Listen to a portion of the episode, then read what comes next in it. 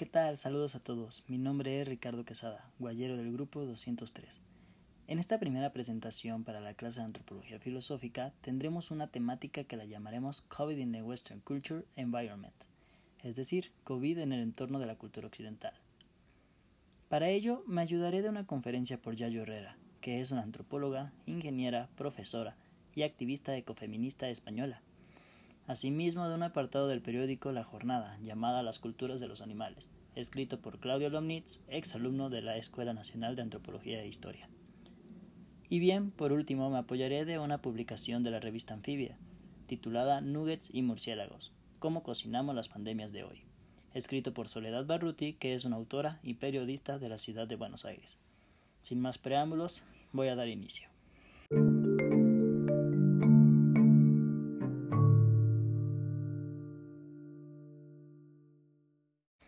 Hoy en día vivimos una crisis sumamente grande, crisis que se ve desde el sector social, económico, cultural y moral. Y es que un virus vino y nos cambió la vida. Este virus llevó a que tuviéramos una vida en casa y hemos buscado el cómo retomar esa vida afuera, y que llamaríamos sin límites. Pero, ¿realmente estamos listos para ello?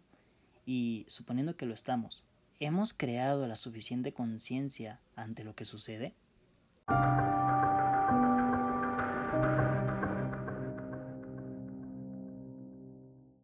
Desde tiempo atrás, el humano ha evolucionado y transformado de muchas formas, pero hay algo que no cambia, y es cómo el humano busca ser siempre superior. Así es como lo escribe Lomnitz en lo que llama bestialización del hombre, en la que desde Darwin y Marx se aceptaba la idea de ser animales, pero animales diferentes. Esta diferencia, esta distinción, es la que ha llevado al hombre a la arrogancia y a la necesidad de poder, separando lo que sería el mundo humano y el mundo natural. En el artículo de Soledad Barruti hay cosas muy curiosas, realmente un artículo muy bien redactado e interesante.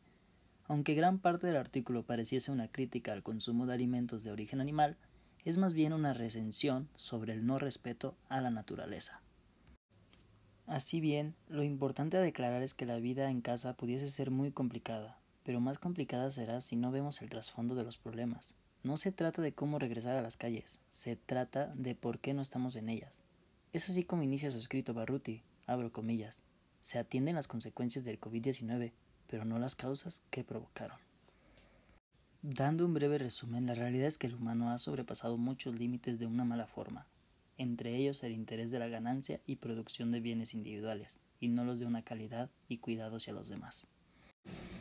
Por consiguiente, es así como se ve el tema hablar en nuestros días, el COVID-19. El virus que fue creado o propiciado por el hombre, más la prepotencia e ignorancia del ser humano que se cree un ser invencible, es que este virus ha terminado con millones de personas.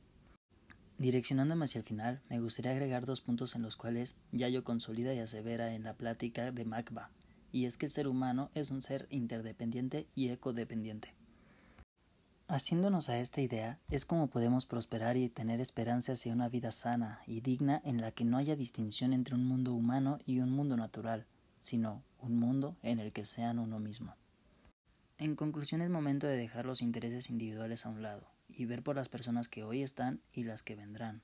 Asimismo, apartarse de la idea de superioridad ante la naturaleza. Sin ella no tendríamos vida.